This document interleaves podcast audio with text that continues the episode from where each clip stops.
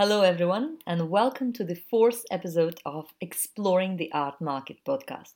I'm your host, Maria Boitsova Venans, business writer, IP lawyer, and mediator fascinated by the world of art.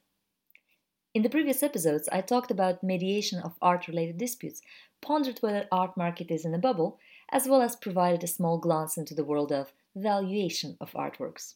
If you missed the previous episodes and would like to know more about this or that subject, I will include direct links in the notes to this podcast. Today, let's talk graffiti from a legal point of view. Banksy once said that copyright is for losers. But the very same Banksy in his book Wall and Peace, published by the Random House in 2005, claimed, quote unquote, against his better judgment, Banksy has asserted his right under the Copyright Designs and Patent Act 1988 to be identified as the author of this work. So, copyright and graffiti. What is the relationship between the two, if any? Let's discuss. In their research paper, The Piracy Paradox Innovation and Intellectual Property in Fashion Design, Professors Kal Raustiala and Christopher Sprigman talk about the so called intellectual property's negative space.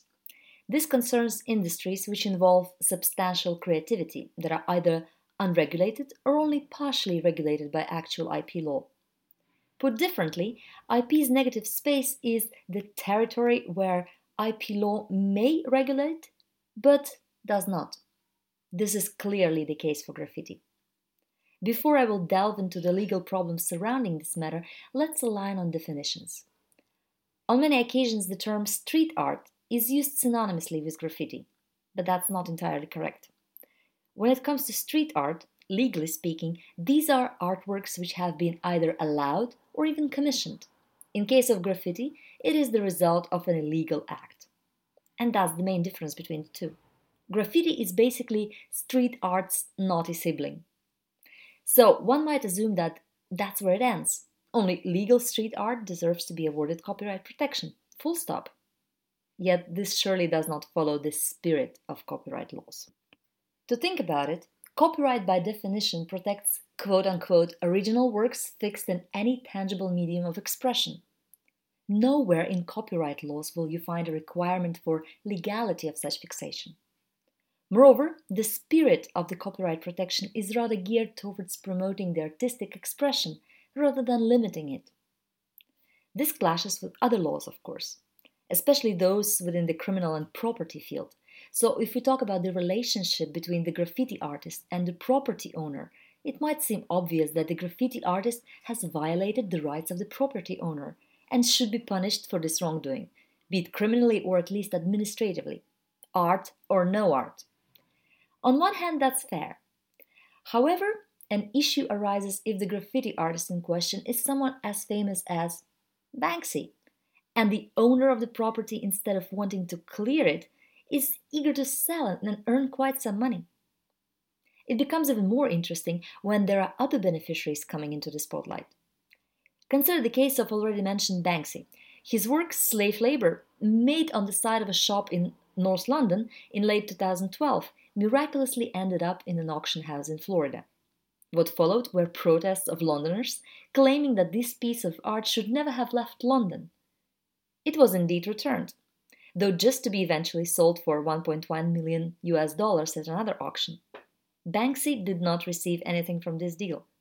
To be fair, he also never claimed authorship of this work, although it was attributed to him by art experts. Thus, the question is is it fair that someone creates an admirable piece of art, even though illegally, and someone else gets money for it, way exceeding the possible repair costs of the damage? Another case Tierney, known for his Vandal Eyes versus fashion mogul Moschino, incorporating this artwork in its fashion line. One cannot forget that street culture remains a very attractive field for a lot of people. Street credibility, if you will, might result in enhanced sales figures. But knowing this, can it possibly be fair to use graffiti without permission, recognition, and due compensation to create a fashion line? Wouldn't it result in talking in IP terms, potential confusion on the part of consumers as to the origin of goods in question. However, above all, this is also the case when someone else benefits from the creative genius of another person. The Moschino case is not the sole example. Ahol Sniffs Glue versus American Eagle Outfitters is another one. American Eagle Outfitters is a company targeting mostly teenagers and young urban adults, and they chose to feature murals by Ahol Sniffs Glue in its marketing campaign. Notable about the campaign were also the models imitating graffiti artists. It seemed like they were making the artwork. Even more, at the opening of the new American Eagle Outfitters store in Columbia, the company recreated the artist's murals in an indoor mall and put the company logo over them which all essentially is stealing authorship. There is also another dimension to possible violations of graffiti artists' rights. Consider the case of Brazilian artist José Carlos Martinat, who removed some graffitis from walls in the city and offered them for sale at a gallery. This act of, as it was called, vandalism against vandalism was fiercely objected by the graffiti artists affected. Their response was the destruction of their own works right at the gallery where Martinat exhibited them. Fascinating legal questions are who is guilty here? And guilty of what? Sometimes the legal issues are even more complex as they go cross border. At the 2008 Beijing Olympic Games in China, the Spanish synchronized swimming team wore swimsuits reproducing a German graffiti artist Can2 artwork. Here the question arises not only if and whom to sue, but also where would that be possible? Now, talking logically, first, classic copyright encompasses moral rights and economic rights of the author, and one cannot exist without the other. That means that there is no inherent problem with the entitlement to certain moral rights while having no claim over the economic ones. They are separate.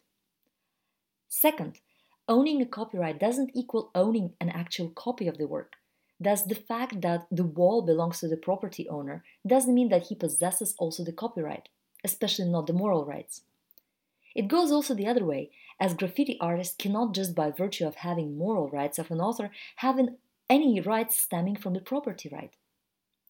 Third, while the right of attribution in case of graffiti, which is an illegal artwork is in a way waived by the graffiti author himself, it cannot mean that somebody else can claim the authorship for something he hasn't created. Basically, in the graffiti artist versus property owner relationship, it seems logical that such rights as, g, the right to display or even the right to destroy the graffiti would be vested in the property owner rather than graffiti artist. Question arises with respect to uh, one, the right to sell, and more precisely to the compensation, and two, whether the destruction of graffiti would require a good faith attempt to at least notify the author. Nonetheless, while there is more clarity as to the issues arising in graffiti artist versus property owner relationship, things get complicated when it comes to third persons. Taking pictures without permission and attempting to profit out of it, or incorporating graffiti in a fashion line, or removing the piece with the intention of selling it while not being the property owner. All this, in the spirit of copyright, would constitute an infringement. At the same time, in the absence of clear legal provisions and case law, all this is not so straightforward. To note on case law, while there are plenty of cases all around the world, a majority of them ended in settlements, thus cannot be truly used as precedents to refer to. Either or, graffiti is a thriving creative field with lots of admirers, which on top of that becomes a valuable commodity in the modern art market. Therefore, there are plentiful questions pertaining to IP rights and entitlements that cannot be left to logical deductions and assumptions alone. There is truly a need for legal clarity. That's it for today. Thank you very much for listening. As they usually say, if you like what you hear, give the podcast a five star rating Definitely subscribe. The podcast is now available on both SoundCloud and iTunes. And if you have comments or suggestions, please let me know in the comment section below or directly to my email, maria.boitsova at gmail.com. My name is Maria Boitsova Vienans. Till next time on Exploring the Art Market podcast.